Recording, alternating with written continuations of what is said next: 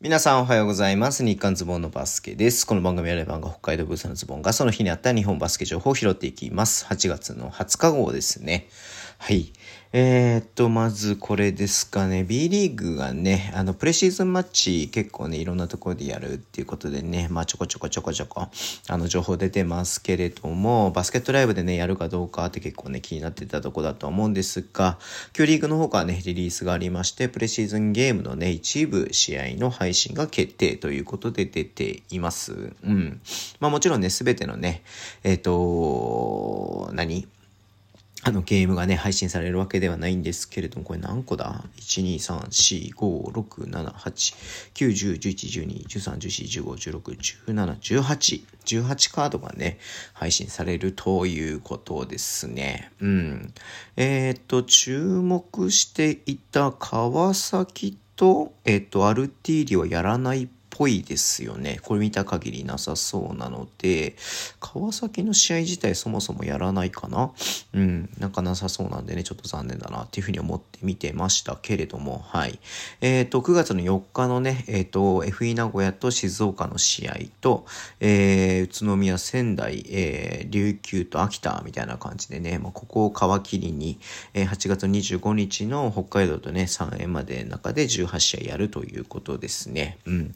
今日ね、あの、北海道と3位の試合ね、あの、チケット発売だったんで、僕ちょっとね、えっと、買ってはいるんですけれども、なんかね、ちょっとまた増えてるし、増えてるのもちょっと前からずっと増えてるんだけれども、あのね、なんか、ロックダウンに、ロックダウンをね、なんか要請するみたいなことをね、知事会が、なんか言って、なんか言ってるっていうことが、なんか共同通信とかに書いてあったんで、ちょっとね、この後、もしかしたらチケットあるもののいけないかなっていうか、ロックダウンだったらそもそも開催もしない、開催っていうか、お客さん入れないかなっていう感じもするんでね、うん。まあ、ちょっとどうなるかわかりませんけれども、はい。えー、まあ、楽しみは楽しみだけれども、本当無事ね、この状況だとなかなか難しさがあるかもしれないけれども、無事ね、開催されてほしいなっていうふうに思っています。それね、配信見たいなっていうふうに思ってます。まあ見てて、パッと見てやっぱ一番注目は琉球宇都宮だよね。うん。まあ、昨シーズンの、はい、東地区1位、西地区1位のチームですし、沖縄アリーナでやるっていうことなんでね、まあ、宇都宮も新外国籍入ってこれるでしょうから、うん、どんな感じになるかな、ちょっとね、楽しみだなと思ってます。渋谷と東京っていうのもやるんだね。うん。なんかいろいろ面白いカードがありますね。うん。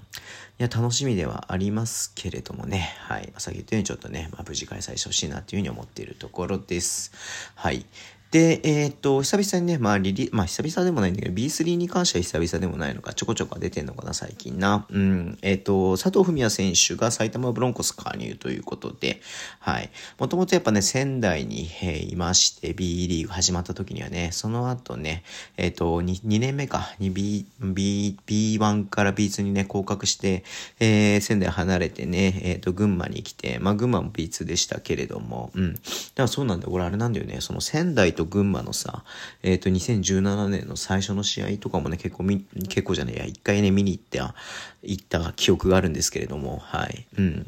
で、まあ、群馬でもね、活躍してましたけれども、はい、昨シーズンでね、えっ、ー、と、一応15、あ、昨シーズンとかコンオフで、はい、えっ、ー、と、15勝リストに乗ってていまして、まあ、どこに行くのかな、なかなか決まらないな、ね、どうなのかなってちょっと思ってましたし、まあ、31歳でね、うん、まだちょっと引退は早いだろうなっていうふうに思ってましたけれども、はい、ブロンコスと契約ですね。ズボンさんの地元のチームですね、埼玉ブロンコスと契約ということで、はい。まあね、まあ、サイズはね、やっぱ170センチで、仙台の時は2番とかやってたんでね、まあ、ちょっと、えサイズはない選手ですけれども、まあ、それをね、まあ、補うぐらいらいのね、ショ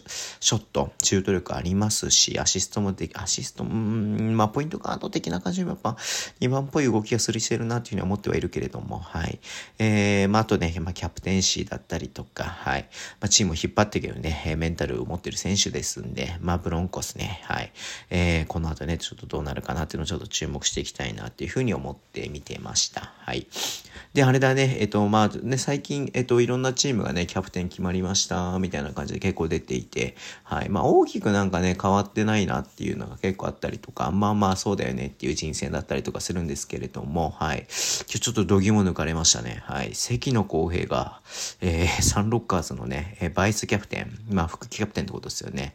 副キャプテンということで、いや、びっくりしたね。公平大丈夫かなと思ったんだけども、まあ、もちろんバスケに対してはね、まあ真面目な部分部分が、バスケに対してっていうなんか言い方失礼かもしれないけども、はい。すごく真面目なね、選手ではあるので、ですけれども、まあちょっとなんかね、北海道にいる時からね、なんかちょちょっと抜けてる感じがね、まあこれ褒めてますよ、褒めてますよ。うん、愛されキャラとしてね、あれだったんでね、うん。まあね、こう、キャプテンがベンドラメレオ、はい。で、副キャプテンが関野公平ということなんで、いや、これちょっとね、公平頑張ってほしいな、渋谷もね、まあ大きくチームが変わってないんでね、まあいいんじゃないのかなというふうに思いますけれども、頑張ってほしいなっていうふうに思って見ていました。はい。えー、そんな感じでね、今日は終わりにしたいと思います。Twitter でも情報発信します。ぜひフォローお願いします。YouTube ちょっとね、最近やってませんでしたが、えー、21日土曜日ね、夜やりますのでよろしくお願いします。えー、ラジオ投稿のアプリで聞いてる方はボタンを押してください。では、今日もお付き合いいただきありがとうございます。それでは、いってらっしゃい。